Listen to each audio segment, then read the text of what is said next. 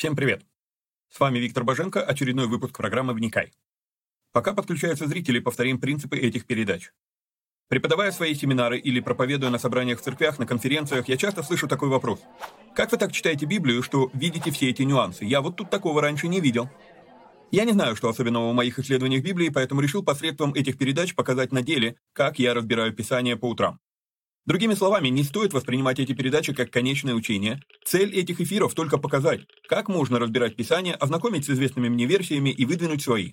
При этом предупреждаю, что эти передачи могут быть опасны, так как могут выдвигаться еще сырые, невыверенные идеи. Я дерзаю их озвучивать, потому что хочу, чтобы мы все восстановили навык размышлять, а не тупо верить всему, что смогли нагуглить, прочитать, чтобы перестали слепо доверять чьим-то мыслям. В этих эфирах за беспрекословный авторитет воспринимаются только 66 книг канона Священного Писания. Второканон, Талмуд и прочие апокрифы мы можем рассматривать, но лишь как мнения, которые имеют право на существование, но не являются глазом с небес. И да, я отдаю себе отчет, что и сами эти передачи тоже по своей сути апокрифичны. Передачи выходят в прямом эфире, но, возможно, вы смотрите их в записи, и у вас возник вопрос, который не смогли задать во время трансляции. Задать вопросы можно в специальной группе в Вайбере. Чтобы в нее попасть, напишите мне в личку, на Facebook или в ВК. Кстати, если вы смотрите эти передачи в записи, а не в прямом эфире, то хочу подсказать, на YouTube можно ускорить воспроизведение. В прямом эфире я говорю довольно медленно, поэтому в записи можно смело ставить скорость в полтора раза быстрее. Есть просьба. Социальные сети считают крутыми и начинают продвигать те ролики, которые досмотрели до конца, которые лайкают, комментят и которыми делятся с друзьями. В какой-то мере можно даже сказать, что когда мы делаем эти простые действия с христианскими видеоматериалами, мы помогаем распространению Слова Божьего. Сами соцсети начинают рекламировать эти материалы, если видят, что вокруг них много активности. Поэтому, если у вас не убудет, прямо сейчас ставьте пальцы, подписывайтесь на канал на YouTube, жмите колокольчик, обязательно поделитесь ссылкой с друзьями, сами досмотрите до конца и все такое. Поехали!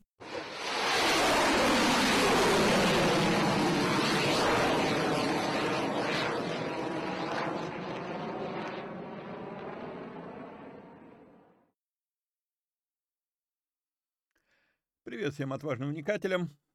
Мы с вами в очередном белом эфире продолжаем книгу Деяний, но сначала, как обычно, объявление. Значит, на Рутуб, на Дзен и на Рамбал мы э, публикуем разбор книги «Бытие». Э, ссылки будут в прикрепленном комментарии под этим видео или в описании, в зависимости от того, где вы это смотрите. Вот. А также напоминаю, что мы начали делать аудиоподкасты. Они публикуются сразу на 10 платформах. И все платформы, кроме э, телеги, можно найти вот по вот этому адресу вот здесь вот, да, боженко.mave.digital, проходите туда, и там находите, там будет наш логотип э, передачи «Вникай», и под ним будет там десяток разных иконок, как можно подписаться на подкасты и э, слушать. Значит, это идет аудио, и то есть вы можете его, как, грубо говоря, в режиме радио, радио просто слушать, и все. Вот. А в связи с этим напоминаю, что мы ищем помощников, кто мог бы, помог бы нам создать аудио-джингл для подкастов, чтобы люди не слушали вот в подкастах эти две с половиной минуты заставку. Вот. Ну и, в принципе, можно было бы обновить заставку и видео, а, если есть желающие. Короче, э, там по сайту нужна помощь, э, кто разбирается в Joomla, было бы хорошо, чтобы вы отозвались. Короче, если вы хотите а, помочь нам, ну, нужны волонтеры, нужны добровольцы, а, проходите вот на этот канал в Telegram, кстати, на него неплохо подписаться, и там под любым сообщением можно оставить комментарий, что вы пишете комментарий, я хотел бы помочь там с аудио, там или с видео, или с сайтом, и все, я перехожу с вами на личную переписку, и мы обсудим как вы могли бы быть полезны нам.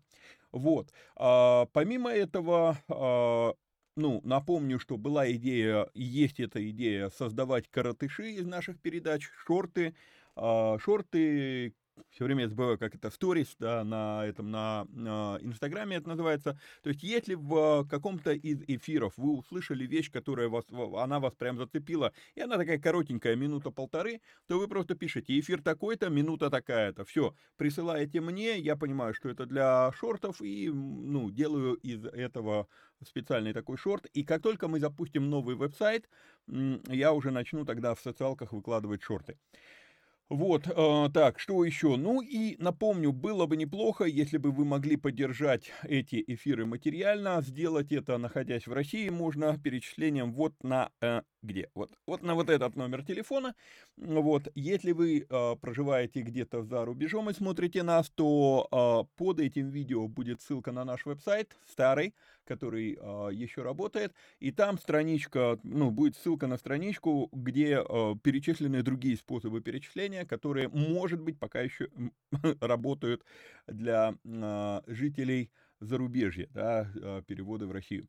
Что еще? Ну, во всяком случае, спасибо тем, кто уже поддерживает наши эфиры. Ну, вы реально прям как бы, как бы бодрите меня не, не оставлять этот проект, дойти все-таки до конца. Хорошо, переключаемся с вами на а, Новый Завет. Вот, мы остановились а, на том, что апостол Петр, мы успели с вами в прошлом эфире, в белом, мы успели с вами разобрать тот момент, когда апостол Петр, он а, завершает цитирование книги Иаиля. И мы читали вот этот 20 стих, да, солнце превратится во тьму и луна в кровь, прежде нежели наступит день Господень великий и славный. Я вам давал в прошлом выпуске э, идею, почему для меня, э, как бы, скорее всего, вот этот стих и в Иаиля, и здесь у Петра, э, я думаю, что это речь про момент распятия Христа. То есть это не момент второго пришествия. Почему? Потому что, когда будет второе пришествие, уже будет поздно говорить, и, вся, и, и всякий, кто призовет имя Господня, спасется. Уже поздно будет. То есть вот между День Господень великий и славный, который будет, а, который будет перед Армагеддоном, День Господень, он будет ужасный да, вот, а этот великий и славный, то есть это другой день Господень, и э, я все-таки думаю, что это вот именно момент распятия и воскрешения Иисуса Христа, вот, но 21 стих, и будет всякий, кто предает имя Господне, спасется, и мы с вами говорили о том, что имя Господне, если мы с вами уйдем в, оригинал, в оригинал в то мы увидим с вами тетраграмматон. Э, я специально приготовил... Э, вот это место, потому что нам с ним необходимо э, разобраться. Вот он, этот отрывок Ваиля. Солнце превратится во тьму и луна в кровь. И я говорил вам о том, что очень важный навык приучать себя э, заглядывать в источники цитирования. Когда мы видим в Новом Завете где-то процитировано что-то из Ветхого, загляни туда, посмотри, как там написано. Если, особенно если разбираешься в языках, э, посмотри, что в оригинале имелось в виду потому что в Новом Завете, ну, сейчас покажу, как, как наши традиции церковные, как наши культурные э, какие-то контексты, они искажают смысл того, что написано. И поэтому необходимо уходить в оригинал. Итак, вот он, этот текст, солнце превратится в тьму и луна в кровь, прежде нежели наступит день Господень, великий и страшный, день Господень великий и страшный. Заметьте, что в деяниях мы читаем немножечко другое. Увидели? Вот. А, и будет Всякий, кто призовет имя Господня, то есть здесь идет прежде, нежели наступит день Господень, а там когда наступит день Господень. То есть вот эти вот нюансы Петр цитирует, я вам говорил, Петр цитирует не так, как написано в Иаиле, но все-таки «И будет всякий, кто призовет имя Господне, спасется, ибо на горе Сионе и в Иерусалиме будет спасение, как сказал Господь, и у остальных, которых призовет Господь». Смотрим в оригинале. Единственное, что, если вы внимательно а, будете смотреть, где у нас, вот у нас мышка, да, Иаиль 2.31, а здесь вы видите цифру другую, 3.4 даже не 4, должно быть 3-5. Вот так вот сделаем, да, вот 3-5. В чем дело? Дело в том, что, а, как я вам уже объяснял, а, Библию, ну, изначально, когда писались а, ветхозаветные книги, новозаветные книги, ни, ни, никто, авторы, когда они это записывали, они не разбивали это на главы, на стихи, это было сделано потом, да. То есть Библия была разбита на главы в 1227 году. Стивеном Лангтоном, он в то время был архиепископом кентерберийским. То есть это было сделано просто для удобства цитирования, для использования внутри церкви, чтобы можно было сказать, вот там-то, там-то, и все люди, ну, знают, где это написано, могут прочитать, могут посмотреть. Вот, а, то есть это чисто для, для удобства было сделано. Это разбивка на главы. Разбивка на стихи в IX веке появляется для Ветхого Завета и в XVI только веке появляется для Нового Завета. На, стихи в 16 веке Новый Завет разбивает а, Роберт Стефанус, у меня записано. Вот. А, вообще, изначально евреи были против этой разбивки, они, они, не, они не принимали это, но в Средневековье а, была целая череда так называемых иудео-христианских дебатов, когда э, сталкивали лбами, грубо говоря, иудеев и христиан, вот, э, и вот христиане там э, что-то, какой-то свой довод, а иудеи э, объясняют, почему мы, христиане, допустим, неправильно трактуем какие-то тексты, и что происходило? Происходило то, что э, вот уже пользуясь разбивкой на главы, и на стихи, в 9, стих, в 9 веке это было, ну, Ветхий Завет был разбит на, на а, стихи, да, а, то, получается, христиане говорили, ну вот там, опять же, Иаиля 2, там, 32, да, вот, а у евреев-то этой нумерации нет, и они такие, какой стих он там имеет в виду. И, и, и как бы, ну, евреи, короче, были вынуждены принять разбивку тоже на стихи и на главы, но они разбивали самостоятельно, и поэтому много где расходится эта разбивка. Вот, кстати, то же самое можно увидеть между русской и английской Библиями. А, есть, допустим, а, ну, самые знаменитые моменты, люди думают, что это единственный момент, но это не единственный момент, где а, есть раз, разбежка в нумерации псалмы. В книге псалмов, а, я не помню там с какого, с девятого, по-моему, псалма и практически чуть ли не до 40, там, 5-47 псалма а, идет сдвиг по номерам. Допустим, 118 псалом, самый длинный псалом в книге псалмов, в русской Библии он 118, в английской он 119. Вот. И так далее, и так далее. То есть много где разбежка есть. И вот в книге Иаиля у нас в Библии три главы, а у евреев в книге Иаиля четыре главы. Количество стихов такое же. Просто то, что мы с вами читаем, вот получается, из Иаиля 2.31 и 3, да, 2.31, то а, в еврейской Библии это уже третья глава Иаиля, пятый стих. Ну, просто такой вот нюанс. Но что я хочу вам показать? А, я уже говорил вам, да, вот этот вот важнейший навык а, смотреть в оригинале, что написано в оригинале. И мы с вами здесь видим, и будет всякий, кто призовет имя Господне, э, у нас идет э, вагай, так, вагая, Коль Ашер Якра э, Бешем, и дальше идет вот это слово. Это слово тот самый тетраграмматон. Мы его произносим Иегово, но если вы разбираетесь в том, как э, проставлена здесь огласовка, то вы видите, что я могу спокойно говорить слово Иегово, потому что это не, не сакральное имя Бога. Здесь написано что-то другое. Вот. И при этом прочитать, что здесь написано, зная и правильно произнося звуки иврита, невозможно. То есть просто здесь горло сломаешь. Именно поэтому, как бы, вот эта вот загадка, как же, как же на самом деле произносилось это имя. Если смотреть по голосовке, которую добавили а, мудрецы, а, собственно, если я не ошибаюсь, это после Вавилона было или после 70-го года, я не помню сейчас, когда они добавляли огласовки, то получается, та, те огласовки, которые они добавили, ну, как бы это произнести просто невозможно. Окей? Но факт остается фактом. Это сакральное имя Отца. А, то есть, речь идет не об имени Иисуса. И вот здесь вот я зачитаю а, тот комментарий, он достаточно длинный, который я, а, который написал здесь. Как происходит это искажение смысла?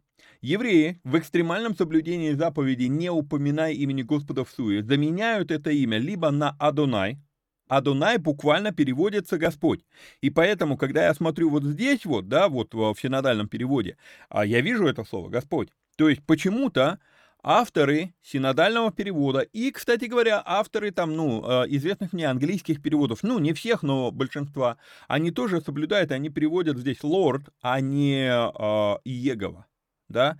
Почему это так? Да потому что когда вот, э, когда реально компетентные люди собирались и переводили, делали переводы а, с оригинала, то они при этом еще и учитывают, а, ну, как сказать, культурный контекст иудеев, да, чтобы, ну, чтобы не обижать. Там еще другой момент, что это сначала было переведено, опять же, Ветхий Завет сначала был переведен на а, септуагинта, на, на греческий язык, и там уже наблюдается это лорд, это подмена, да, то есть этого имени и так далее, и так далее, то есть ну, там нюансы есть. Вот. Читаю дальше. Итак, при соблюдении синодального перевода переводчики эту, э, чтут эту традицию и переводят имя Иегова как Господь. И на это накладывается уже чисто христианская традиция наша, христианской церкви, да, что если написано Господь, то значит Иисус Христос.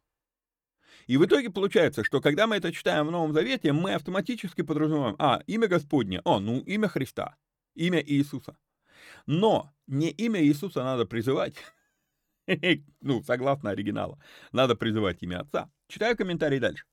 А, и мы в итоге думаем, что Библия говорит, что всякий, кто призовет имя Иисуса, спасется. Однако, повторюсь, когда мы смотрим в оригинале, цитируемый Петром, а потом еще и Павлом и Иаковом стих, мы видим, что для спасения призывать надо имя Отца. С другой стороны, Иисус сказал, никто не приходит к Отцу, как только через меня. Получается, я погружаюсь во Христа. Мы ниже будем сегодня прям говорить о том, что такое погружение во Христа.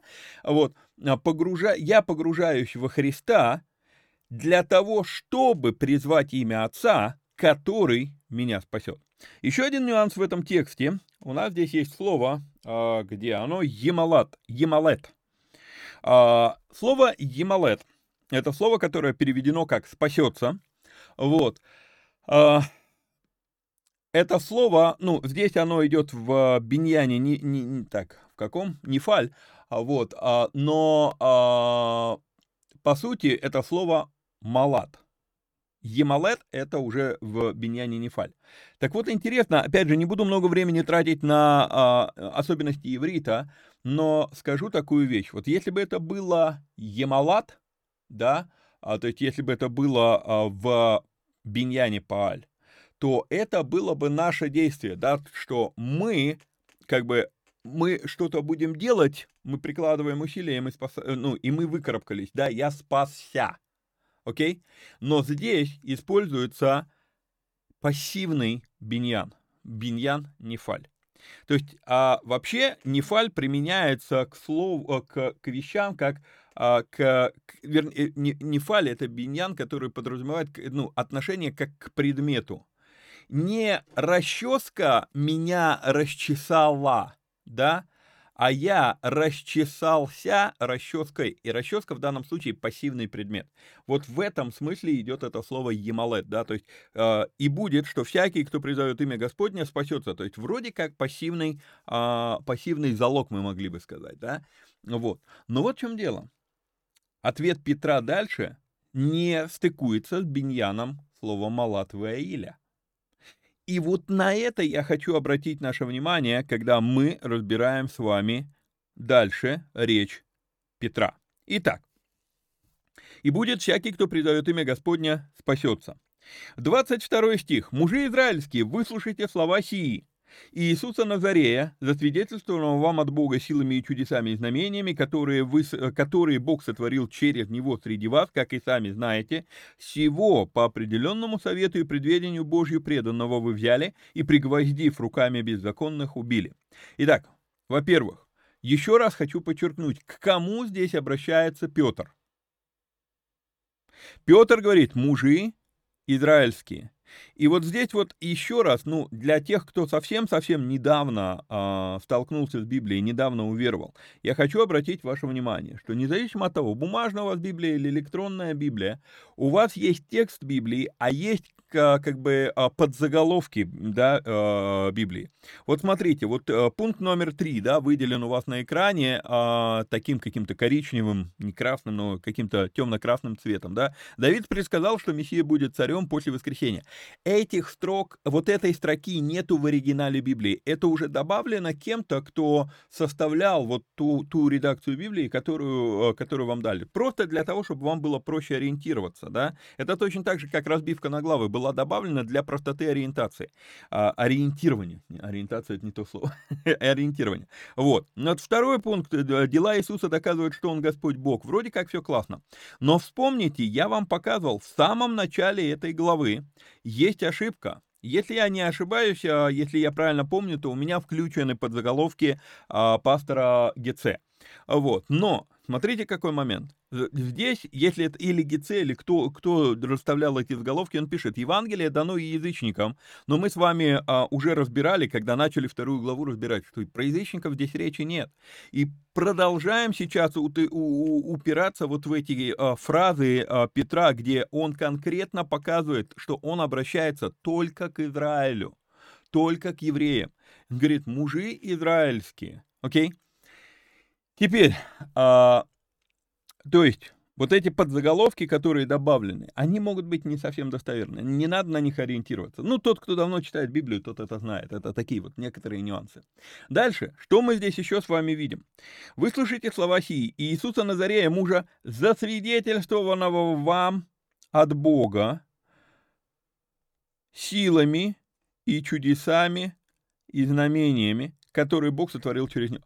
Смотрите, а еще один отсыл к тому, что он говорит только к евреям. Потому что когда было засвидетельствовано? Засвидетельствовано было, начиная со времен крещения Иоаннова. На крещение Иоаннова явно а, ну, язычники не приходили. Это было что-то локальное, чисто, э, чисто внутри Израиля для, для израильтян, для евреев. Вот. И потом, только, только под конец уже служения, мы когда разбирали с вами а, со, согласование Евангелий, вот когда греки пришли, когда эллини пришли и сказали Андрею, мы хотим видеть Иисуса, вот в этот момент Иисус сказал, все, пришло время прославиться Сыну Человеческому, и, собственно, после этого моментально все, вот она, Пасха, распятие и так далее, да. То есть а, больше, практически все служение Иисуса, оно было так или иначе все-таки внутри Израиля. И поэтому, когда он здесь говорит, засвидетельствованного вам, речь не идет про язычников. Опять же, да, то есть речь идет только про э, иудеев. Дальше здесь еще вот эта фраза. «Среди вас, как вы и сами знаете», конец 22 стиха. Опять же идет отсылка к, про кого речь, да? То есть еще читаю, это не могло быть только для евреев, а, вернее, это могло быть, наоборот, только для евреев. В тот момент, когда все это происходило, интереса язычников к Иисусу еще не было. Он только-только зарождался. И в этом свете, куч, в этом стихе мы видим кучу подтверждений мысли, что речь исключительно про евреев. 23 стих. «Его по определенному совету и предведению Божьего, э, Божию преданного вы взяли». Кто взял? Язычники его э, взяли? Нет. Смотрите, как интересно. «Пригвоздив руками беззаконных». Но вы взяли, а руками беззаконных пригвоздили. И вот тут вот надо тоже с этим разобраться, поэтому буду читать э, комментарии. Итак, вы взяли и убили. И снова речь не может быть про язычников, речь про евреев. И так как Петр в храме сейчас, по сути, это слова к священникам. И дальше вот здесь есть такая фраза, да, по определенному совету и предведению Божию преданного. На основании подобных стихов есть, а, появляются люди, которые а, делают заявление – что, ну, Бог же всеведущий, Он знает все наперед? Да. А раз Он знает все наперед, то значит, нет никакой свободы выбора. У меня был такой диалог с моим учителем иврита. Он а, иудей, вот, а, как он себя форм, а, формулирует, соблюдающий, но не религиозный. То есть, а, что означает соблюдающий, но, но не религиозный? А, это есть такая, а, как, а, как сказать, когорта, плеяда а, иудеев, которые тексты чтут, но не верят э, раввинам. Да, то есть, не, не, ну, грубо говоря, я верующий, но в церковь не хожу вот, по современности. Вот. Ну и, соответственно, такие люди, а, ну, они а, читают много там э, разных дополнительных трудов и так далее, и им не докажут, что это дополнительные, а не основные труды. Ну и вот а, мы с ним дискутировали на тему свободы воли, свобода выбора человека, и он мне говорит, ну вот смотри, человек же, э, Бог же всеведущий, да, Бог всеведущий, а, значит, он знает, как ты поступишь в любой ситуации. Я говорю, да, знает. Соответственно, если он знает, как ты поступишь, у тебя нет свободы поступить иначе. И я как бы, я так, ну, я не стал тогда с ним дискутировать на эту тему, но, знаете, вот, а, готовясь к этому эфиру, я, по, ну, по, по, мне пришел в голову такой пример. Вот у меня два сына. А, ну и возьмем там, допустим, а, младшего сына, ему 20 лет. А, утром я предвижу, что утром, когда он проснется, он подойдет к холодильнику и будет искать еду. Вот я, я предвижу, что это так. И вот он утром выходит из своей спальни и в первую очередь куда идет к холодильнику. А я его заставил к холодильнику идти своим предведением, или я просто его настолько хорошо знаю, что я заранее мог сказать, он это сделает, да? И вот, вот тут вот момент, то есть свобода выбора и, и всеведение, и предвидение, предведение Божье, оно, ну, это не конфликтующие между собой вещи. У тебя есть свобода выбора, но Бог настолько хорошо тебя знает, что, в принципе, удивить ты его своими поступками не сможешь. Он уже все знает заранее, и на твои э, ошибки, на твои промахи он уже э, предусмотрел решение какое-то, да. Теперь слово «беззаконных». Почему я разделяю, да, вы взяли это евре... про евреев речь, а пригвоздив руками беззаконных. Вот по поводу беззаконных у нас а, тоже есть некоторая проблема. Значит, если я возьму это слово сейчас, выделю в словаре, а, и покажу вам переводы наши. Почему я, почему я редко обращаюсь, допустим, к лексикону Журомского там или Дворецкого. Смотрите, что получается а, беззаконный, противозаконный, приступающий закон, нечестивый, преступный, и как существительное беззаконник или злодей. Вот а, они дают, ну, то есть, если я сейчас открою Дворецкого, то мало что изменится, в принципе, тоже, это, те же самые понятия будут даны, и вот тут вот мы видим, что неправильно переведена, ну, неправильно дана словарная статья. Почему неправильно? Она дана в отрыве от а, культурного контекста тех времен.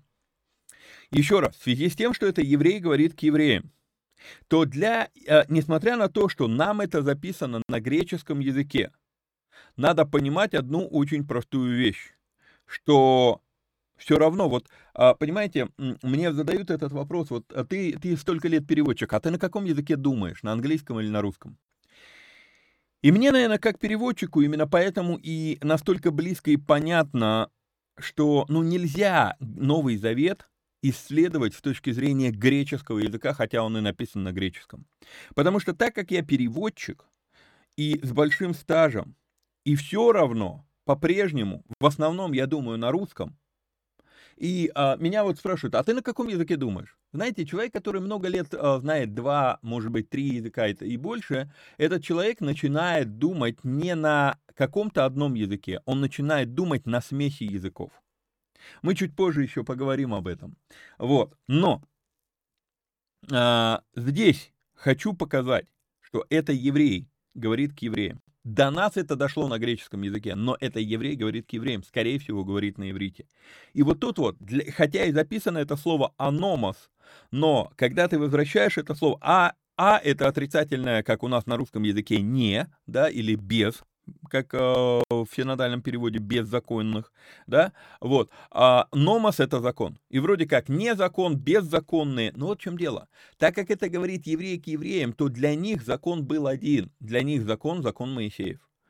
Другими словами, вот если я посмотрю в словаре, э, в словаре Брауна, Драйвера и Брикса, вот, который у вас сейчас на экране, он на английском языке, вот, то первое определение слова «anомos» — destitute of the Mosaic law, то есть это люди, которые лишены закона Моисеева. Вернее, даже вот это слово destitute, это обездоленные, то есть лишенные доли в законе Моисеевом. То есть закон Моисеев на них не распространяется. То есть здесь дело не про преступников, здесь дело про язычников. То есть, другими словами, как читается а, полноценно эта фраза, да, «Сего по, по определенному совету и предведению Божьего преданного вы взяли и, пригвоздив руками язычников, убили.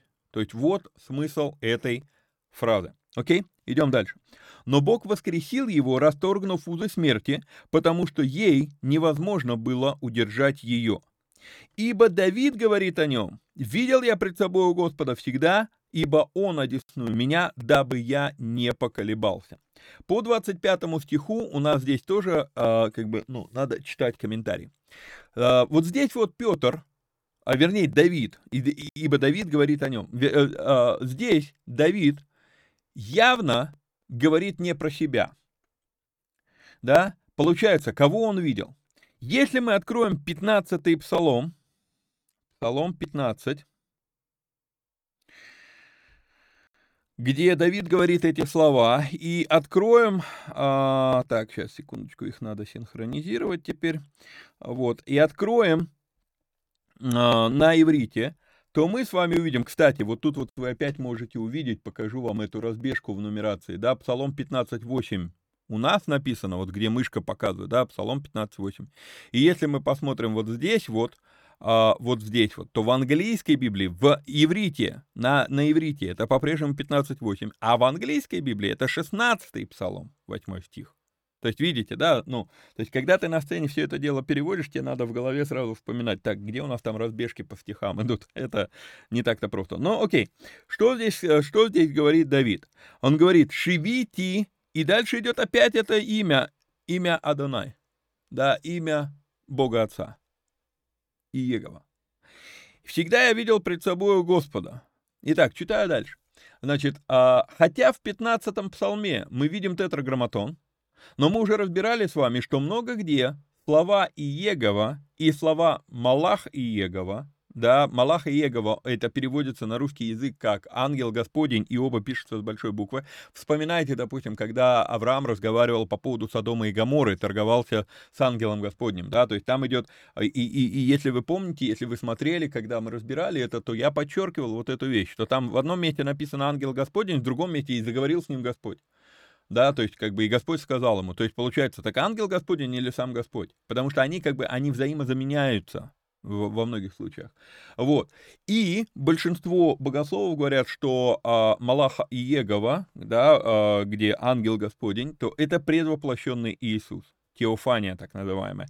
И поэтому, когда, а, когда Петр здесь говорит слова Давида, то, в принципе, Давид-то именно говорил про Бога Отца, Однако, однако, как ни странно, это взаимозаменяемые термины теперь уже получается.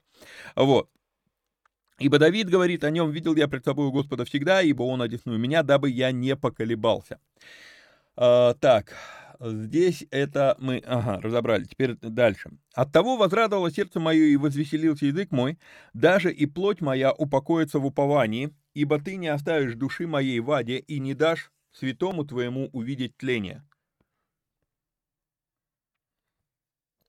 Кстати, познакомьтесь с моей легендарной кружечкой. Эта кружка размером с мою голову, в ней почти 2 литра. А, много лет я, вернее как, много лет назад, когда я работал в библейском колледже, а, ну, я поехал в а, Америку, где-то в Америке увидел на прилавке эту кружку, не смог удержаться, купил чисто из-за того, что какая она большая. Вот. Что, ну, прикольно. Это, эта кружка вообще называется кружка дальнобойщика. Вот. И я многие годы, сейчас покажу ее вам вот так вот поближе. Вот, видите, она размером с мою голову. Вот. И я многие годы а, вообще как бы, а, вернее, как, ну да, несколько лет, не многие годы, но несколько лет я таскал ее с собой, когда работал в библейском колледже, приходил туда, наливал полную кружку, мне хватало на весь рабочий день а, чаю. Вот, она держит 8 часов жар, и 12 часов холод. Ну, сейчас там квас. Окей, возвращаемся. Так, значит, а... «Ибо ты не оставишь души моей ваде и не дашь святому твоему увидеть тление. Ты дал мне путь жизни, ты дал мне познать путь жизни, ты исполнишь меня радостью пред лицом твоим». И вот тут вот по 27-28 стихам а, я а, пишу такой комментарий. Вот эта фраза «Ибо ты не оставишь души моей в аде и не дашь святому твоему увидеть тление». Я обращал ваше внимание, когда мы разбираем Ветхий Завет, я обращал ваше внимание на то, что идея вечной жизни начинает рисоваться в Ветхом Завете приблизительно во времена Саула Давида. До этого она не встречается ни разу. Вот, но потом мы вдруг с вами видим Саул вызывает дух Самуила. Со времен Давида мы видим проблески вот этой концепции. И вот как раз в псалме Давид эти слова и говорит. Вот. А, а вот дальше что будет происходить? Вот с этого стиха, с этого момента и дальше мы будем с вами видеть, как Петр начинает ломать парадигму, начинает ломать их шаблон мышления. Вот. Но надо понимать кое-что. Вот для того, чтобы вы увидели, что здесь происходит, какие слова, почему Петр говорит такие слова, важно э, понимать кое-что э, о, о состоянии иудаизма того времени. Во-первых, оговорюсь.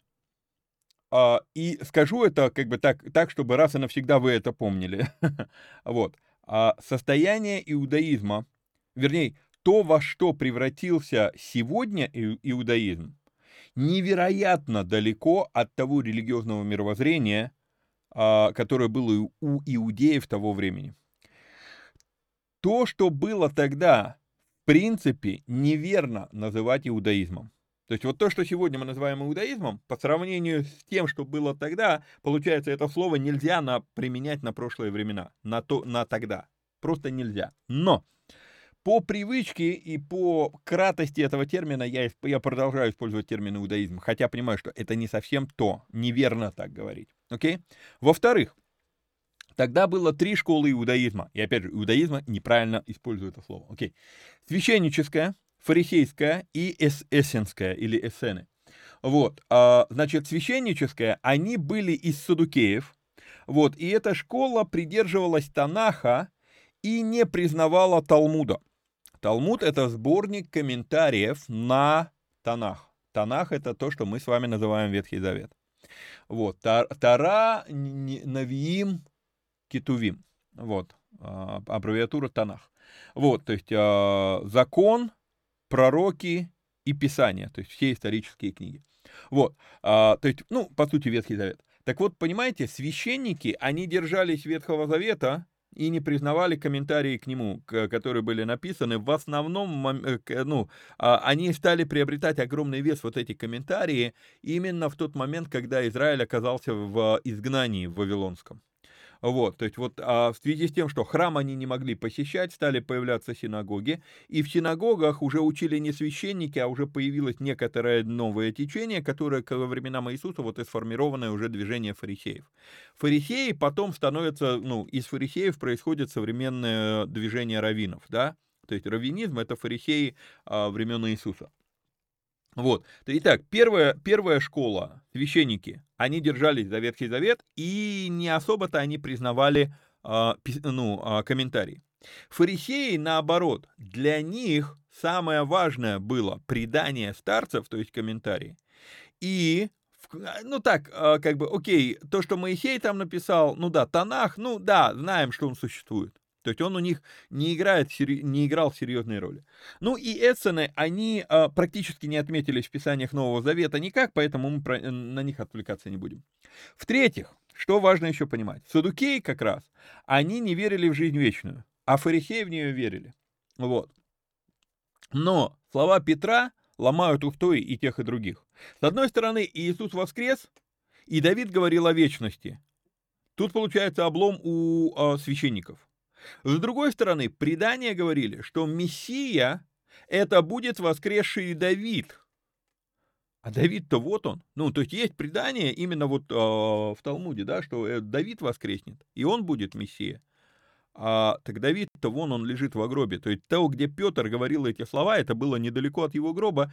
И все знают, что тот, ну, как бы гроб запечатан. А помазанник, вот он воскрес, вот он, ну, пришел, он, и, и еще и воскрес.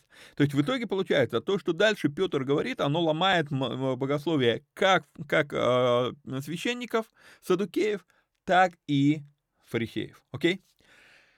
Вот, теперь можем читать дальше. Мужи-братья, да будет позволено с дерзновением сказать вам о праотце Давиде, что он и умер, и погребен, и гроб его у нас до сего дня. Это то, что я вам только что сказал. Вот он, он Петр, как бы он, как будто бы он стоит и показывает пальцем и говорит, ребят, да вон могила, вы чё? Да? Вот. А, почему, почему он это, почему он говорит эти слова? Ну, потому что среди, среди израильтян было убеждение. А надо понимать, фарисейское движение, оно набрало огромную силу оно было очень популярно в то время. И поэтому большинство иудеев, они мыслили все-таки преданием, а не Танахом, как священники. Окей? Вот. А, итак, для, для, ну, среди израильтян было убеждение, что Мессия это будет Давид воскресший. Вот, они ждали этого воскресения, и по сути они даже не принимали, что он мертв. В какой-то мере, вот а там, там хитро все это сформулировано, а, то есть настолько сильно было поверие, что, ну, Мессия это именно Давид. Вот, и поэтому, когда Петр здесь цитирует Давида, он показывает на его гроб, ну, и говорит, мы знаем, он, он все еще лежит, мы знаем где, он все еще там. Друзья, вы о чем? Вот. А, дальше читаем. Будучи же пророком, и зная, что Бог с клятвою, кстати, заметьте, что нигде мы не видим с вами в Ветхом Завете, что Давид назван пророком. К нему приходил пророк Нафан, да, ну и другие. Вот. А, а он сам не назван пророком. Вспоминайте, мы с вами разбирали, что слово «пророк» в Ветхом Завете имело совсем не тот смысл, который мы сегодня в, этот, в это слово прописали. То есть пророк — это тот, кто говорит Божье Слово, и все. И он говорит, будучи же пророком, и зная, что Бог с клятвою обещал ему от плода чресл его воздвигнуть Христа во плоти и посадить на престоле его, он прежде сказал о воскресении Христа, что не оставлена душа его в аде, и плоть его не видела тления. 30 31 стихи. И вот здесь вот нам нужно остановиться и опять поразмышлять. А, значит, нам стоит подчеркнуть еще раз, что Христос — это не фамилия Иисуса. А, кому-то, кто давно уже в церкви, конечно, смешно, а, когда говорятся такие вещи, но, к сожалению, для многих людей, а, ну, мы, мы, мы не останавливаемся, чтобы уделить этому внимание, а люди новообращенные, допустим, недавно пришедшие в церковь, им надо пояснять, что, э, ну, это, ну, Иисус Христос это не как Виктор Боженко, да, то есть Христос это не фамилия. Христос это, это слово, которое, ну, это титул. Иисус, который Христос, да, то есть Иисус, который, и слово Христос, оно переводится как помазанник. И а нам нужно мало, ну, как бы, да, даже если вы давно в церкви, вы знаете, ну, окей, Христос это э, помазанник, и что дальше? Ага. А вот тут вот очень многое дальше, потому что нам важно с вами уйти в мышление еврея. Что еврей того времени слышал? То есть это то, что называется «верните текст в культурный контекст». Да? Вот, зачитаю. И вот тут вот есть некая проблема в мышлении иудея. Гамашиах, слово, которое применялось к первосвященнику и к царю. Помазанник, вспомните, Давид много говорил, да, я, я, я не подниму руку на помазанника. И там идет это, ну, я не подниму руку на Гамашиах. То есть это слово, которое, оно не только про, ну, вернее, слово «мессия» — это не только про Христа в иврите. Это довольно-таки, ну, такое, ну, как не обиходное, но довольно-таки такое распространенное слово. Окей? Вот. И когда Петр, читаю комментарий, поэтому, когда Петр говорит 30 и 31 стихи, то тут вроде как для еврейского ума срабатывает про Давида, помазанник, он же царь, он помазанник, но они знают, что гроб Давида все еще запечатан. И Петр здесь как бы методично, он сокрушает устои мышления и у тех, и у других, и у садукеев, и у фарисеев. И люди иногда наивно думают, что Новый Завет проще, чем Ветхий. По факту, на самом деле, наоборот. В Ветхом Завете мы везде сразу видим язык оригинала, иврит, и поэтому здесь просто читать. А в Новом Завете мы сегодня уже говорили с вами. Новый Завет по факту переведенный. И вы скажете, ну как же так, эти тексты были написаны на, на греческом языке? Скорее всего, книга Деяний, да, действительно была написана на греческом языке, послания Павла, а, скорее всего, были написаны на греческом языке в оригинале, да. Но кем написаны? Написаны евреем.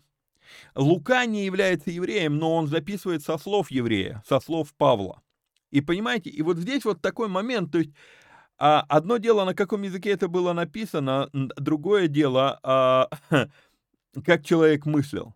И опять же, я привожу, как бы, ну, перекладываю это на себя. Я, ну, частенько пишу письма на английском языке, да, то есть у меня достаточно такая а, переписка с разными людьми там в разных странах мира, и в основном это на английском, вот.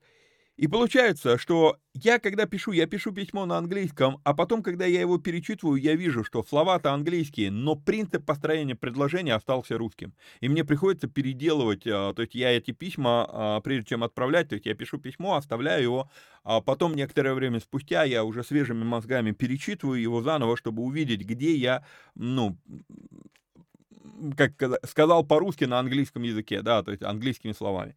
Вот, то есть и вот тут вот надо, надо вот это, вот, вот, вот это надо видеть. То есть Новый Завет на самом деле читать сложнее, чем Ветхий Завет, потому что нам нужно пройти сквозь греческий язык, вернуться к оригиналу, на котором думали евреи.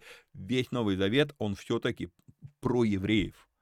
И, и ну, персонажи здесь все евреи. Да, кроме, опять же, этого Луки. Вот, ну и Корнилия потом еще ну там, они, они не являются главными героями, они являются как бы такими а, в массовке. Итак, а, а вот Новый Завет, он весь переведенный, потому что так как евреи, даже если и говорили это на греческом, э, что вряд ли, вспоминаем, Петр в данный момент находится на территории храма. А если он находится на территории храма, то и говорит он на иврите. Окей? Вот. думали они все равно на иврите. И поэтому новозаветные тексты еще нужно прежде вернуть в контекст Ветхого Завета, прежде чем пытаться понять, что же именно было сказано. И человек, знающий два языка, ну, это я вам уже говорил, мыслит на а, смеси языков.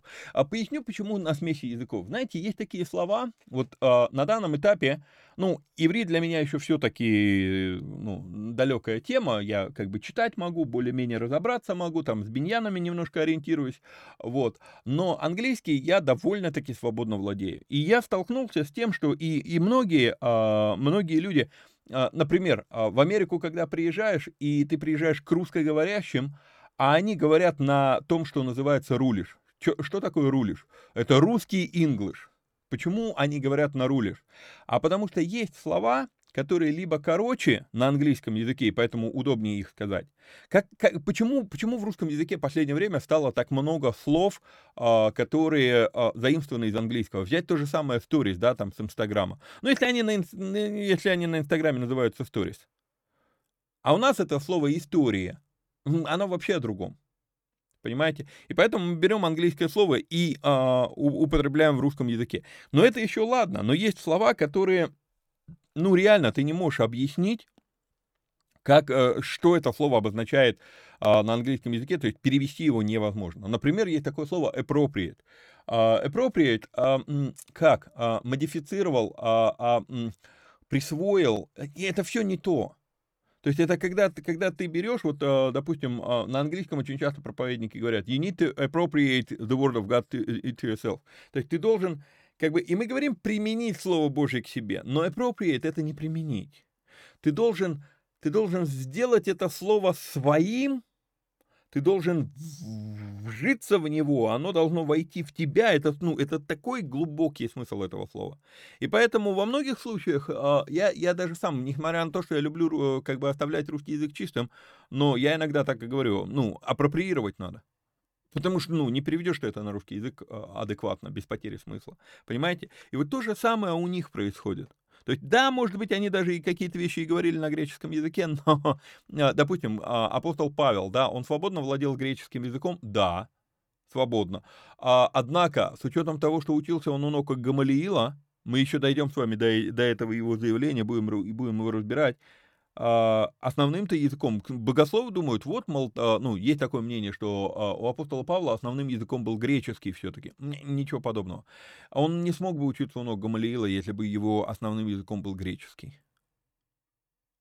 Очень важный нюанс, потому что исследовать, он же фарисей из фарисеев, исследовать Талмуд, не зная, ну, не, когда, когда иврит для тебя вторичный язык, невероятно сложно. Невероятно сложно. Идем дальше. Что-то я застрял здесь. Так, он прежде рассказал о воскресении Христа, чтобы не, что, что не оставлена душа его в аде, и плоть его не видела тления. Сего Иисуса, дальше говорит Петр, вот, сего Иисуса Бог воскресил, чему мы все свидетели. А, итак, в 31 стихе, вот все это, то, что я вам объяснял про, про смесь языков, вот а, важно увидеть. Когда это мы с вами читаем Христа, но для Петра, Петр, даже если он говорит на греческом «Христос», то, в принципе, для него на иврите это слово «машиах», а слово «машиах» — это «помазанник». И тогда что получается? Петр говорит, будучи же пророком и зная, что Бог с клятвой обещал ему от, прода, от плода чресла его воздвигнуть помазанника во плоти и посадить на престоле его, он прежде рассказал о в воскресении помазанника, что не оставлена душа его в аде, и плоть его не видела тления, сего-то, и вот тут вот не Христа, он говорит, сего Иисуса Бог воскресил, чему мы все свидетели. То есть увидите, как вдруг он ломает очень многие вещи в сознании иудея, потому что помазанник, помазанник, и у них в голове Давид, Давид, Давид, Давид, Давид потом бум, всего Иисуса воскресил. То есть а, а, им не остается ничего больше, кроме как в, ну, понимаете, то есть, э, ну, переосмысление всего происходит. И мы, а, знаете, я когда переводил проповеди, то я всегда старался соблюдать вот эту вещь, а, когда говорят Иисус, а когда говорят Христос. И я замечаю, что люди очень часто как бы, а, в перемешку Христос, Бог, Иисус, там, все, все в одну кучу, без разницы как. Подождите, Христос это одно слово, Иисус это другое слово. Бог это третье понятие, да, а, там Господь это четвертое понятие. Это все, это, и когда ты знаешь истинный смысл этих слов, то ты понимаешь, это их нельзя менять между собой. И вот здесь вот ты видишь, да, то есть а, Бог с клятвой обещал ему воздвигнуть помазанника во плоти, и он, он даже предсказал воскресение помазанника, так вот Христа, так вот Иисуса Бог воскресил. И у них такая дынь, пазлы начинают сходиться. Окей? И мы с вами увидим их реакцию.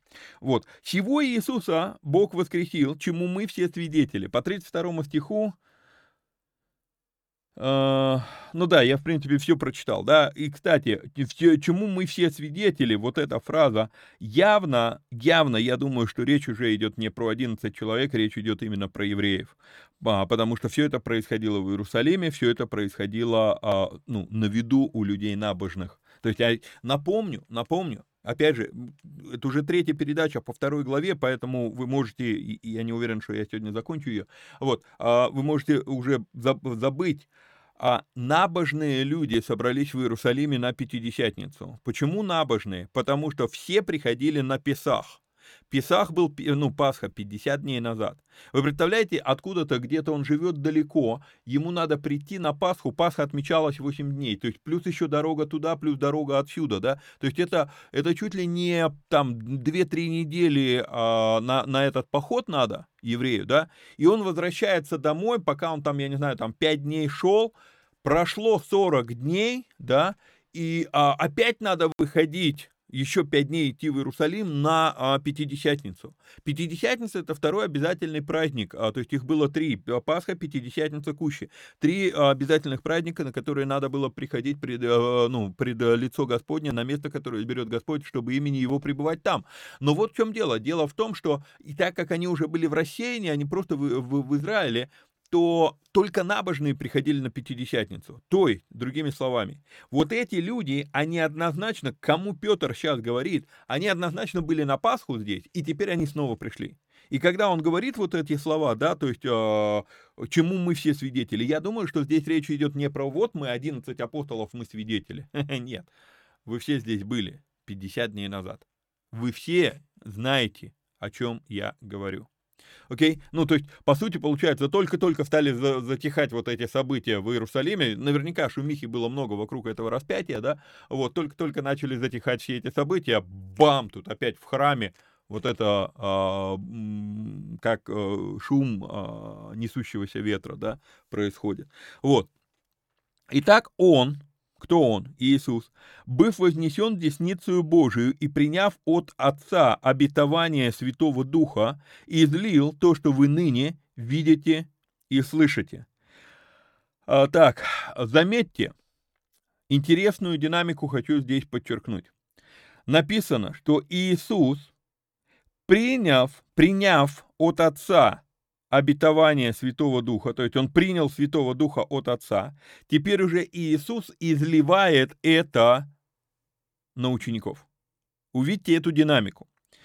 Для меня это перекликается, мы с вами уже об этом говорили, но вернемся туда еще раз. Числа, 11 а, глава, в 17 стихе, Бог, Бог говорит Моисею, и он говорит, да, собери мне 70, 16 стиха, собери мне 70 мужей из старейшин Израилевых, которых ты знаешь, что они старейшины и надзиратели его, и возьми их к скине собрания, чтобы они стали там с тобою. И я сойду и буду говорить там с тобою, и возьму от духа, который на тебе, и возложу на них. И мы с вами, когда разбирали книгу чисел, я вам показывал этот момент, что а, ведь Бог мог напрямую от своего духа. И здесь, когда переводят, а, ну, покажу вам, включу иврит, напомню еще раз, на иврите нету больших или маленьких букв, заглавных, незаглавных, да, то есть это все одинаковые, а, одинаковые высоты буквы. Вот. И поэтому здесь как бы это уже переводчики добавляли, ну, решали, где писать с большой буквы, где с маленькой.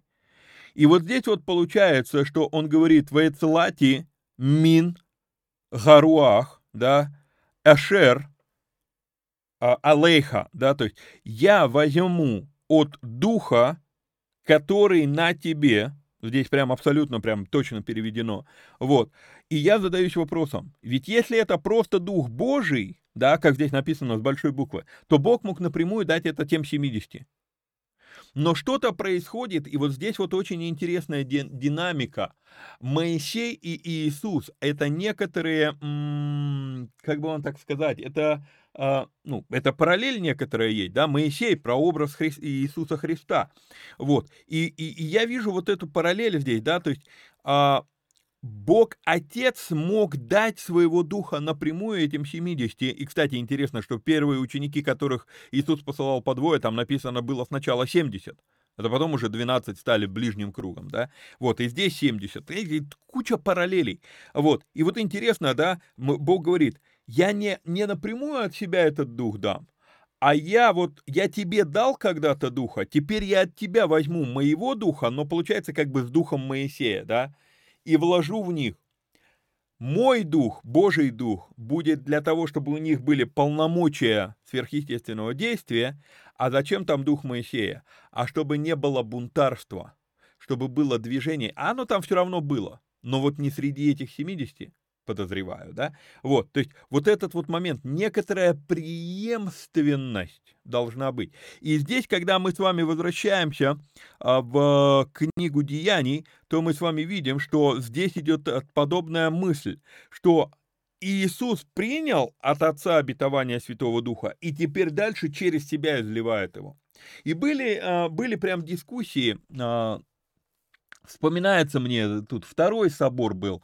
А, на втором соборе были, а, были утверждены постулаты великих каппадокийцев.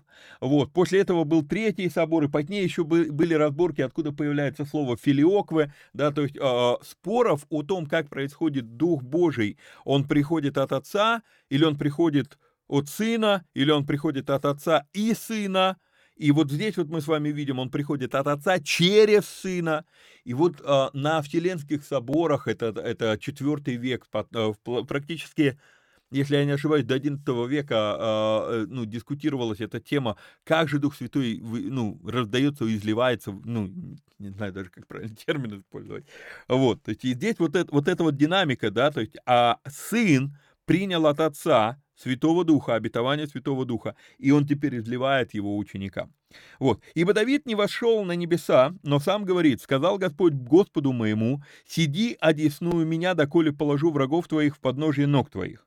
Итак, твердо знай, дом Израилев, что Бог соделал Господом и Христом всего Иисуса, которого вы распяли. По 36 стиху тоже очень важно обратить внимание. Еще раз, к кому обращается Петр? Петр обращается к Дому Израилеву. Еще раз одно подтверждение, еще одно подтверждение, что язычников здесь нету. Вот. А, дальше. А, и, и, вот, понимаете, вот эксклюзивность первой проповеди Петра, она очень, очень бросается в глаза, когда читаешь внимательно. Петр проповедует всю эту проповедь только евреям. И вот эксклюзивность, хочу пояснить, многие люди не знают, что это за слово. Эксклюзивный – это не значит э, распальцованный, это не значит навороченный, это не значит э, брендовый. Есть два, два слова в английском языке. Есть слово инклюзивный и есть слово эксклюзивный. Инклюзивный мы принимаем всех, то есть это доступно всем. Эксклюзивный это мы принимаем не всех. Но смысл здесь не в том, что мы принимаем не всех, а смысл здесь в том, что мы кого-то изгоняем. Exclude. И, изгнать. Убрать кого-то. То есть это только для узкой группы людей. И вот, вот в этом плане проповедь Петра, она очень эксклюзивна, она только для узкой группы людей, она не для всех народов. И поэтому, когда мы пытаемся, иногда я слышал такие вещи, да, вот, вот эта проповедь, вот э, если ты научишься эту проповедь проповедовать, то люди будут каяться у тебя. Но если ты проповедуешь не иудеям, то не будут. ну, потому что это проповедь. А, ну, опять же, допустим, а, прошлого, в прошлом эфире вам подчеркивал в белом, да, что какой смысл а, было бы, если бы Петр говорил к язычникам, смысл столько внимания уделять Давиду, например? Какой смысл? Ну вот, потому что для язычников Давид никто на тот момент был. Вот. Итак, твердо знай весь дом Израилев, что Бог соделал Господом и Христом всего и Иисуса, которого вы распяли. Что означает слово «соделал»? Зачитаю комментарий не сотворил, а назначил. Решил, Бог Отец решил, что у Иисуса будут полномочия. Какие полномочия? Господа и Христа или Господа и помазанника. И а, я помню, как в теологическом институте у меня был, была такая, ну как, спором это не назовешь, но некая такая легкая перепалка. С преподавателем, когда я ему сказал, что слово «Господь» и слово «господин» — это одно и то же слово. И он мне начал доказывать, нет, это не так. Господь — это сакральное слово, господин — это обыденное слово. Но знаете, сколько я не смотрел, будь то в иврите, будь то в греческом, слово «Адонай» или слово «Куриос», они оба эти слова используются в обиходе. И вот здесь вот момент, то есть а, мы говорим «Го, «Господь», и для нас это как-то такое, это сразу такое духовное слово, мурашки побежали, Господь.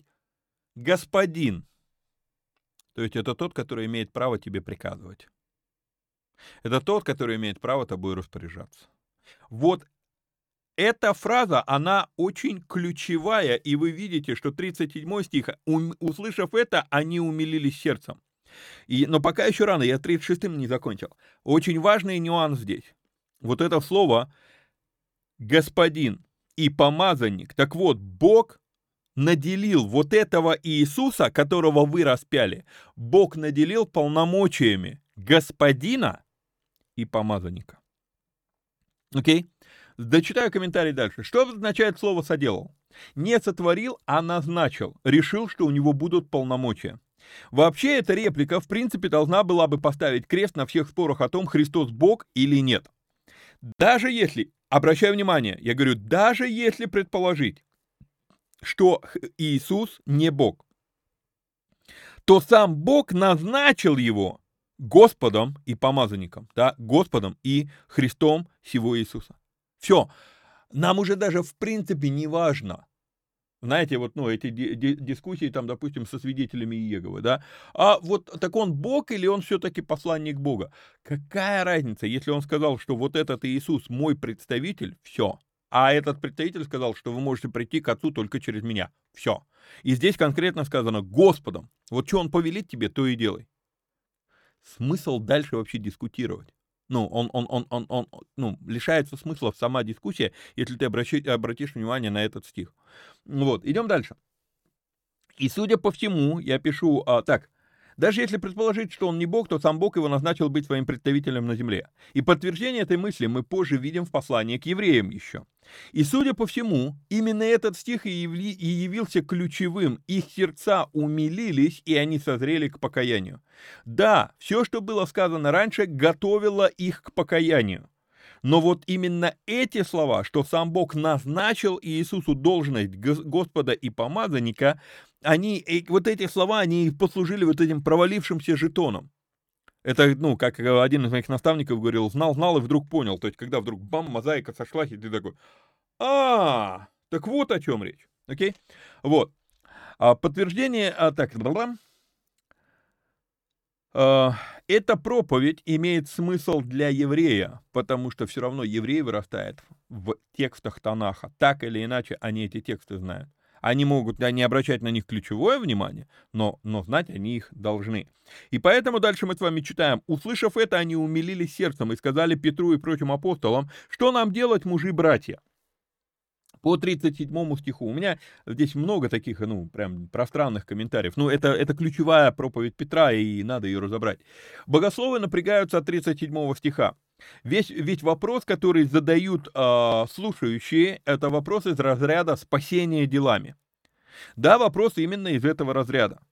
Потому что задают этот вопрос иудеи. Однако важен в данном случае не вопрос, а ответ вопрос-то задан людьми некомпетентными, они спрашивают, что нам делать мужи-братья, да? Ну вот. Однако, еще стоит уточнить такой момент, что ответ Петра, который мы сейчас увидим, он тоже говорит про дела.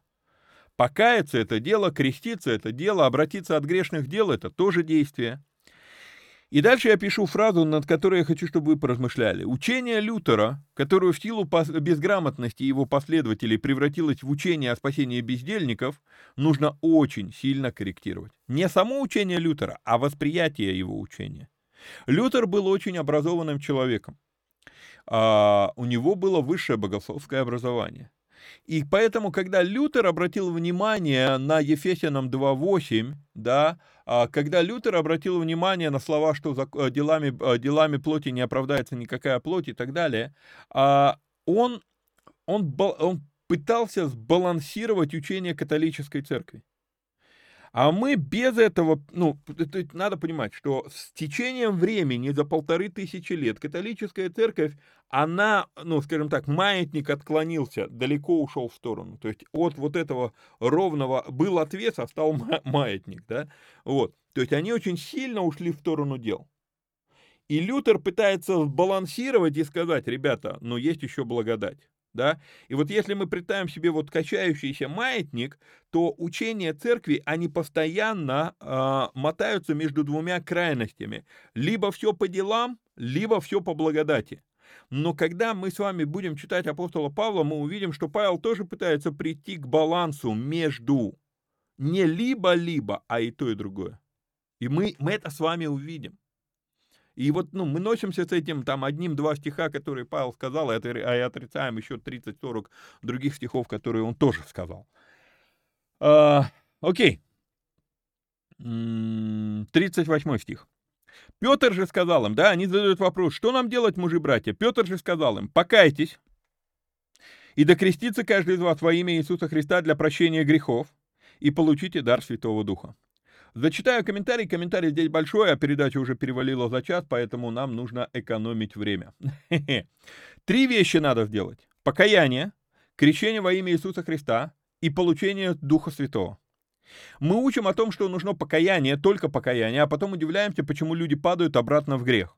Но смотрите, Петр дает три шага.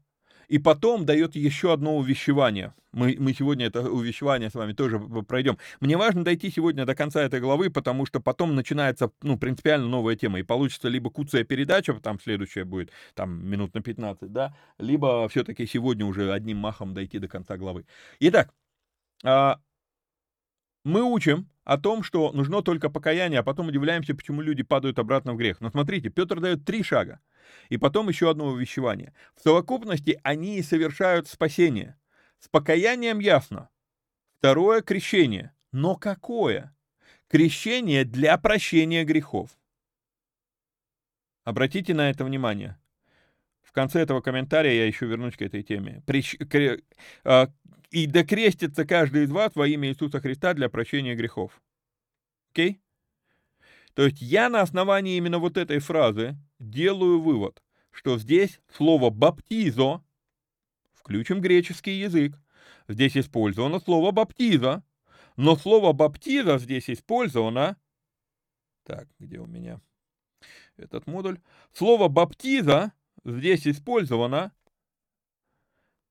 в отрыве от водного погружения. В отрыве от намокнуть. Окей? Читаю комментарий. Видим с вами очередное использование слова «баптиза» в отрыве от водного крещения. Давайте уже разберемся со смыслом слова «баптиза». Есть похожее слово «бапто», но это другое слово. И тут есть серьезное отличие. Джеймс Монгомери Бойс приводит такой пример, чтобы показать разницу между этими двумя словами. И это поможет нам увидеть сильный смысл слова «креститься», смысл, который отличается от «намокнуть». Джеймс использует рецепт древнего, древнегреческого поэта, грамматиста и врача Никандра, который приблизительно в 200 году до Рождества Христова записал рецепт маринования огурцов. И в, в этом рецепте использованы оба слова. Итак, Никандр пишет, «А, чтобы замариновать огурец, огурец надо окунуть бапто в кипящую воду, а потом погрузить баптизу в уксус. И то, и другое вроде как погружение. Но первое временное, а второе навсегда меняет природу продукта. Когда это слово используется в Новом Завете, это все еще комментарий э, Мон, э, Джеймса Монгомери Бойса. Он говорит э, такие слова. Когда это слово... Потерял, где? Э, так, когда это слово... Где? Сейчас. Когда это слово используется в Новом Завете, это слово чаще идет, слово баптиза, чаще идет как описание нашего союза со Христом и тождественности с Ним, и реже, как описание водного крещения. Например, в Марка 16:16, 16, кто будет веровать и креститься, смысл здесь кто не только поверит, но и погрузится в Евангелие, то есть в Христа. И вот здесь вот заканчивается цитата Джеймса Монтгомери Бойса. Вот, то есть, мало просто поверить, нужно иметь еще и единение со Христом, реальные перемены. Мы когда с вами дойдем до римлянам, 10 глава, знаменитый э, замордованный стих, его все время используют в, ну, э, вопреки его смысла, э, и так вера от слышания, слышания от Слова Божьего, э, там Павел, Павел буквально следующим стихом задает вопрос, но разве они не слышали? То есть евреи слышали. Мало услышать. Понимаете, веры недостаточно, нужно еще погрузиться в имя. Окей? Okay? Поэтому а, нужно иметь еще единение со Христом, должны быть реальные перемены. Другое слово, которое здесь, э, ой, вот оно, это слово у нас, эпи. Вот. Слово эпи на греческом имеет множество значений, как вы видите здесь, тут выделена куча слов. Вот. А, слово эпи име, а, так, где? А, на греческом имеет множество значений. Мы могли бы сказать, погрузитесь на основании имени Иисуса или а, от имени Иисуса Христа, да? Вот. А могли бы сказать, погрузитесь в имя, в само имя Иисуса Христа. И я склонен считать второй смысл актуальнее в данном случае. Итак, здесь надо баптизо в имя Христа, то есть погрузиться и уже не выныривать погрузить себя в это имя, посвятить себя этому имени. И вот тут вот а, очень фундаментальная вещь, читаю дальше. Особенно становится понятна а, сила проповеди Петра, если вспомнить увертку евреев Гашем. Напомню, я вам говорил уже даже сегодня, что для того, чтобы не использовать имя Иегова, они а, говорили, либо они говорили слово «Адонай», которое переводится буквально «Господь», да, «Господин», либо они говорили «Гашем». Что такое «Гашем»? На иврите эта фраза а, то самое имя. Окей? Okay? И поэтому «и явился...» И как бы вот, ну, если бы, если бы я читал, если бы я был евреем там в синагоге там э, или при публичном чтении Писания среди евреев, а, я, я читаю текст, да, и, я читаю так. «И явился Моисею», и дальше идет имя Иегова, но я не могу сказать Иегова. И поэтому я как бы поднимаю глаза людям и говорю, то самое имя. И все поняли, ну, что я должен был сказать. «И явился Моисею», то самое имя, и сказал ему. Понимаете? То есть вот, а, и вот это вот то самое имя, это Гашем. Окей? Okay? И когда здесь Петр говорит, да крестится каждый вас во имя Иисуса Христа, а у них вот это слово шем, шем, шем, шем, хашем. То есть у них это, ну, интересно здесь срабатывает мозаика. А, мы можем с вами сейчас переключиться. Есть такой а, перевод а, Делитша, а, ну, перевод Нового Завета на, иври, на, на иврит. И мы здесь с вами видим, да, Вайомер, а, ой, а, вообще повылетало из головы. Что такое? Петров, да. А, Вайомер Петров, Элогейну, шу, шу, э, так, Шуву. И дальше он говорит, Мидерхейхем, э, вегит, вот это слово, это вообще, я не знаю, как это произносить на иврите, это, это, вегит, тав, вегит тавлу, вот это вот, и докрестится, да, дальше идет, коль иш, каждый, каждый из вас. А, и дальше он говорит, михем лешем. И вот это вот лешем, это во имя. Но интересно, лешем гашем. И вот, вот тут вот, вот это вот щелкает, да, а, да крестится каждый из вас. И вот для еврея во имя Иисуса, эта фраза, она... А почему они до сих пор реагируют на нее болезненно? Да потому что Гашем у них традиция Гашем. То самое имя, во имя Иисуса. Здесь смысл сразу становится. И у них, и, и евреи, которые слушают здесь Петра, у них бум, у них начинает сходиться шестереночки. Вау, мозаика складывается. Еще один момент, который здесь важно увидеть, да, Ешуа Гамашиах, да, вот оно, в, э, во имя Иисуса у нас переведено, Христ, переведено Христа, но правильный будет перевод во имя Иисуса помазанника для прощения грехов. Да? И смотрите, какой момент. Иешуа переводится, что само имя Иешуа переводится «Господь спасает». Получается такая фраза «Погрузитесь в помазанника, чье имя то самое имя, и Егова спасает». То самое имя спасает. Понимаете, это когда, когда уходишь здесь в языки, здесь ну, я, я даже не могу вам до конца выразить, что здесь происходит. У меня слов не хватает. Итак, почему я знаю, что в этом отрывке речь идет не про водное крещение? Да потому что сказано, что креститесь для прощения грехов. Водное крещение грехов не прощает. Не, не прощает. Водное крещение – это только лишь символ того, что грехи прощены, а погружаемся мы, крестимся мы во имя Иисуса.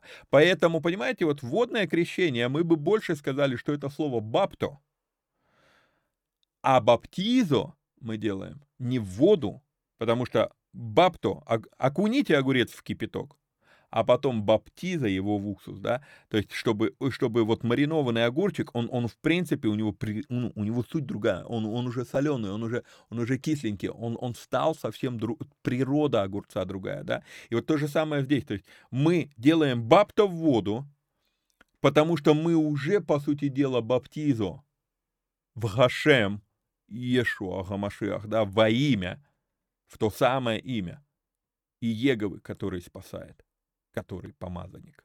Это здесь, то есть, и вот, вот когда Петр вот это все говорит, вот тут вот у них складывается, ну, прям реально происходит бум-бум. Итак, почему я знаю, что здесь речь не про водное крещение? Потому что сказано для прощения грехов. Водное крещение не прощает грехов. Их прощает принятие жертвы Христа, погружение в Его имя. Вот из подобных моментов я делаю вывод, что водное крещение – это не более чем наглядная иллюстрация события, крестился или погрузился в Его имя. И снова про Марка 16.16, 16, Матфея 28.19. 19. Как мы, когда мы заканчивали разбор согласований, я вам об этом говорил. Речь там вообще не про водное крещение. Теперь вы увидели почему. Вот здесь вот мы делаем разбор этого слова, не там. Окей? Okay? Но вот любопытная вещь. Петр говорит о трех вещах, которые им нужно сделать. Покаяться, но этого мало, надо еще баптиза во имя Христа, это дает прощение грехов. И третье, получить дар Святого Духа. А, очень любопытное заявление. И я как бы как, э, ну, в комментарии я себе как, э, знаете, как прикол пишу. Либо Петр еще не понял до конца учения, которое Христос ему оставил, либо все-таки покаяние недостаточно для прощения грехов. Решайте сами, какую версию вы выбираете.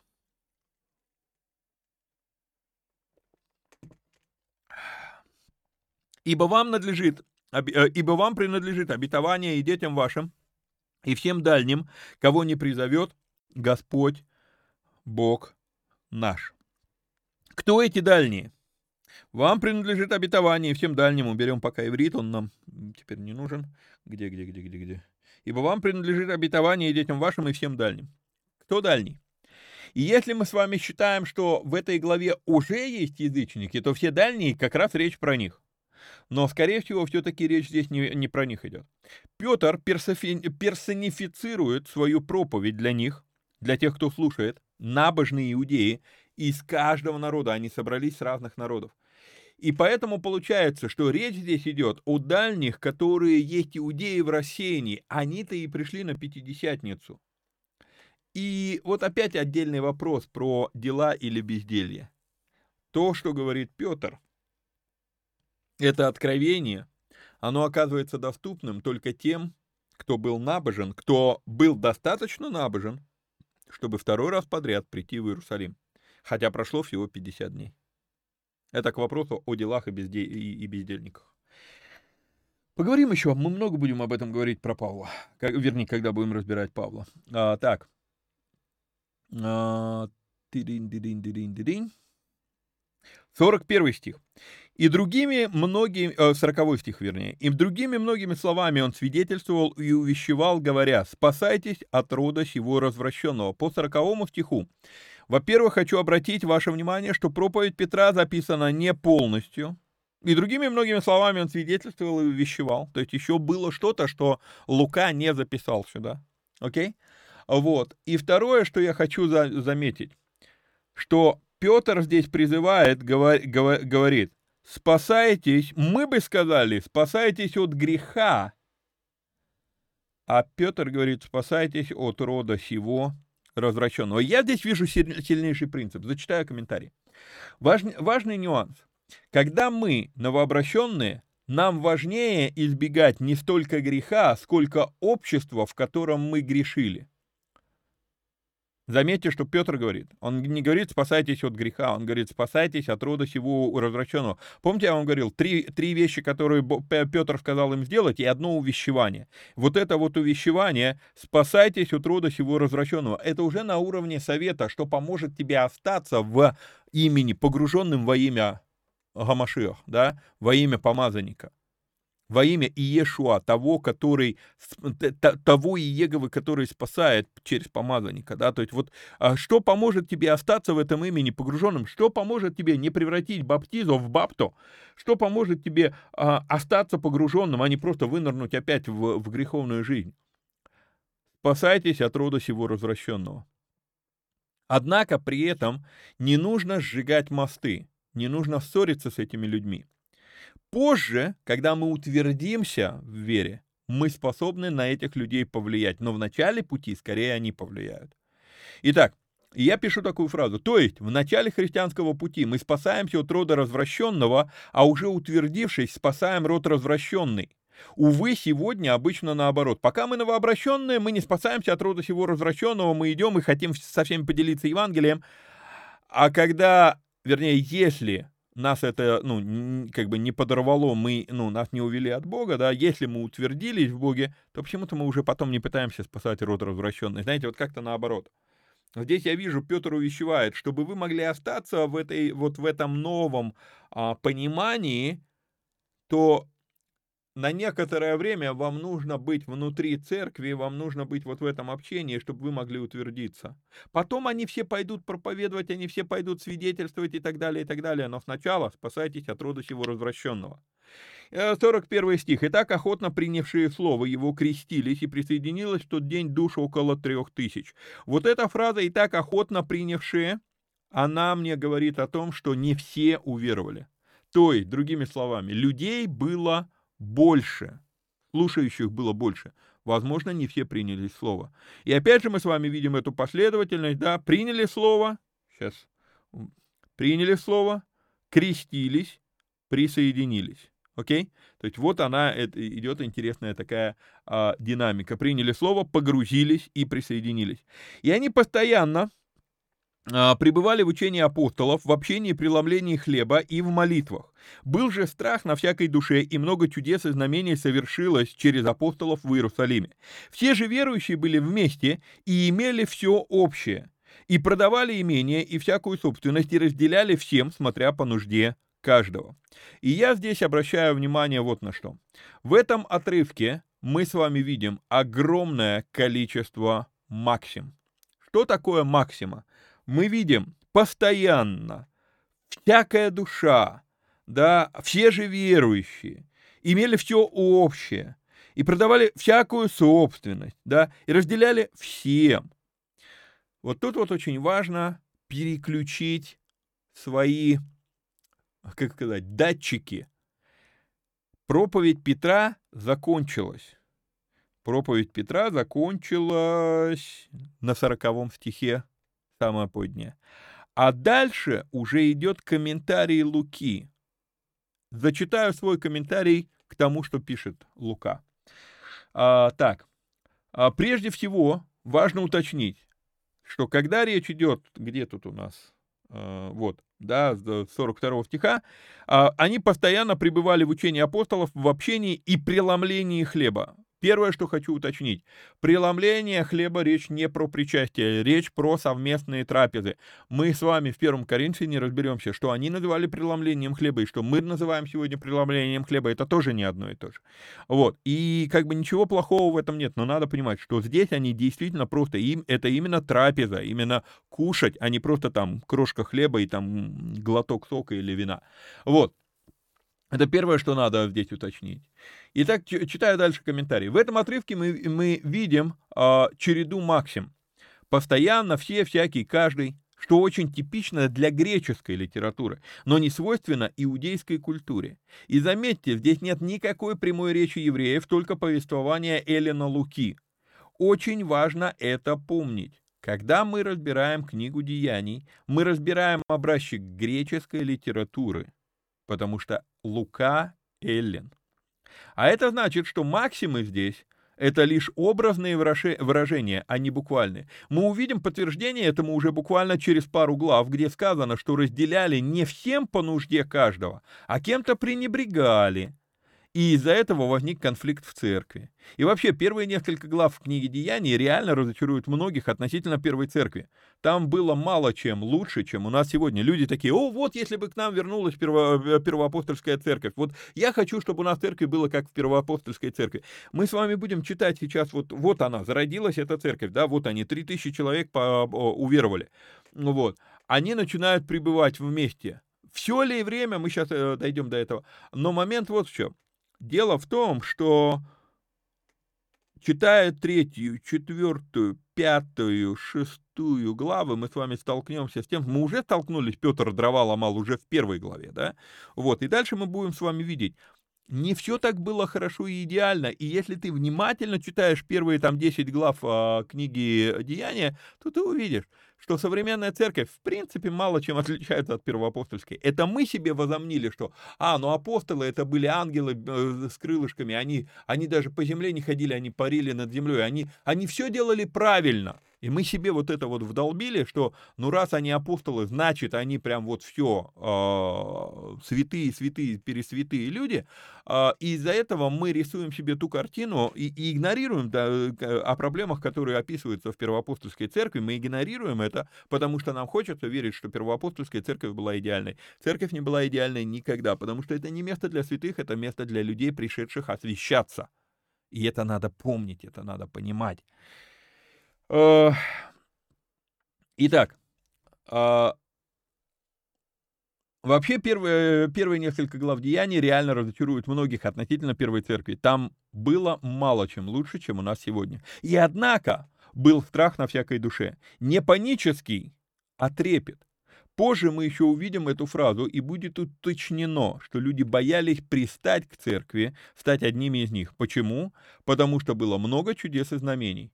То есть это было не шоу, это была реальная сила. Ну и история Анании и Сапфира, она тоже, э, мягко говоря, как бы так сказать, не лечит от трепета, не избавляет, а наоборот вдохновляет, трепет. Вот, так. Что я имею в виду а, насчет Максим? Да, вот эти вот фразы «все». Нельзя воспринимать здесь эту фразу «все же верующие были вместе», да, и имели все общее. Ну, понимаете, вот а, а, доведу до, ну, есть такой, такой прием, да, риторический, да, то есть утрировать до абсурда что-либо. Вот, а, и имели все общее. То есть у них трусы, что ли, общие были, или носки были общие, или что? Все, понимаете? То есть а, мы сегодня, вот мы сегодня приучены воспринимать такие, если все, значит все, и мы хотим буквализма.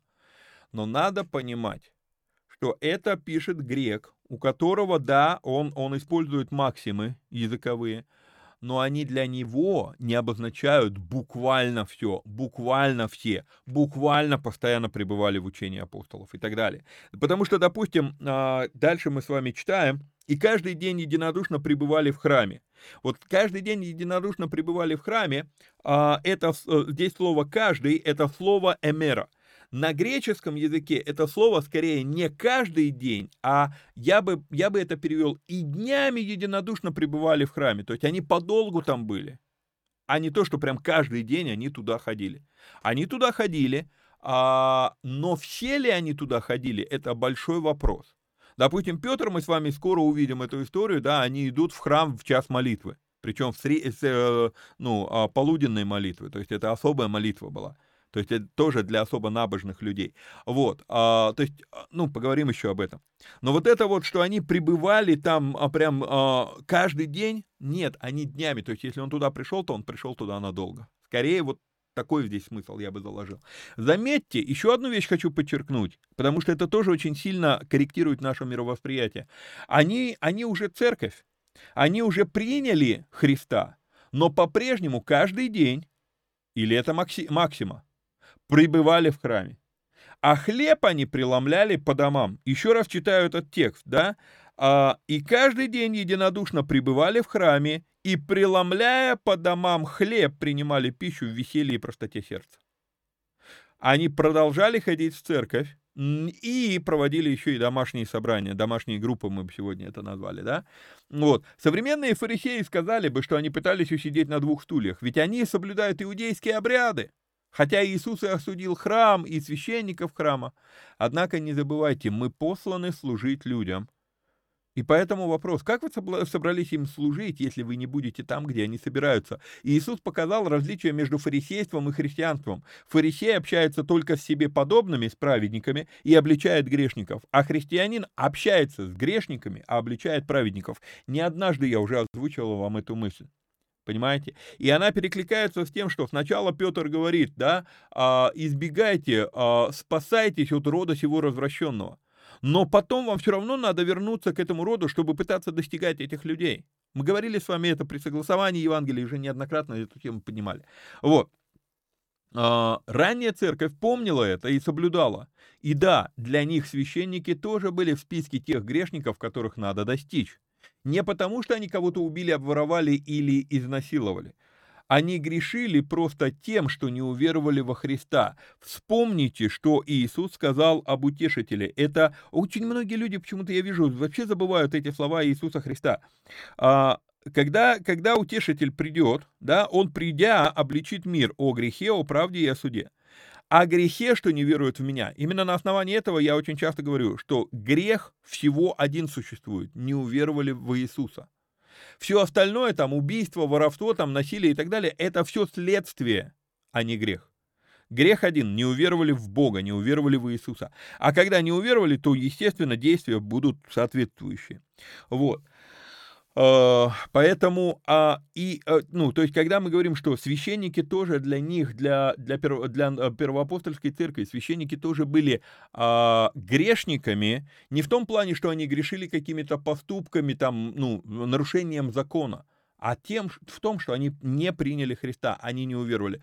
Что, что мы делаем с грешниками? Мы пытаемся их евангелизировать, мы пытаемся их достигать. Окей? Идем, идем дальше. Последний стих. Uh, так, так, так, так, так, 36 мы посмотрели, ой, 40, да, 46 мы посмотрели.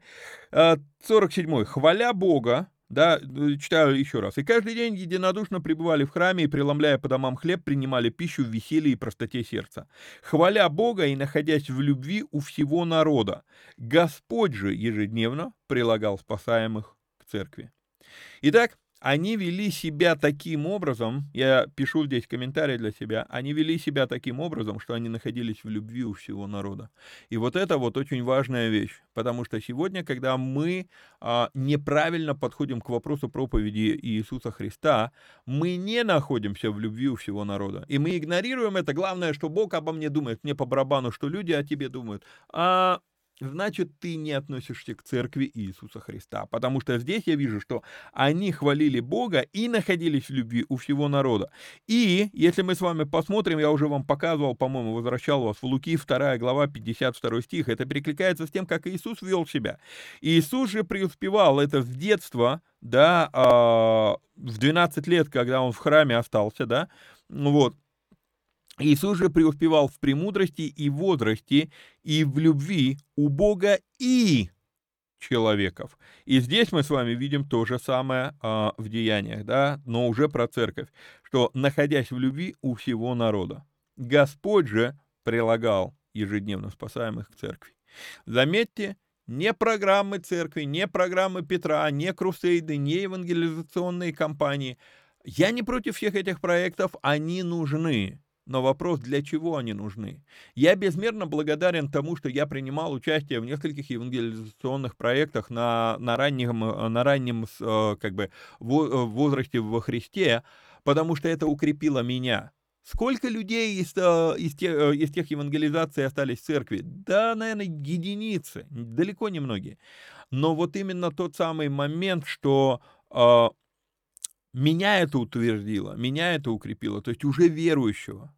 То есть церковные проекты, вот такие вот евангелизации, а, крусейды, там, конференции и так далее, они нужны для утверждения людей, которые недавно пришли к Богу. Не столько для достижения неверующих. А неверующих Господь прилагает к церкви спасаемых. Это очень важно понимать. Итак, на этом мы пришли к третьей главе, мы заканчиваем. Вот, напоминаю, что надо подписаться, лайкнуть, прокомментировать, поделиться ссылкой. Ну и, если есть такая возможность, поддержать материально. Как мы делаем материальную поддержку? Вот сюда. Окей, до встречи на следующей неделе. Вникайте. Всех вам благ и благословений. Пока-пока.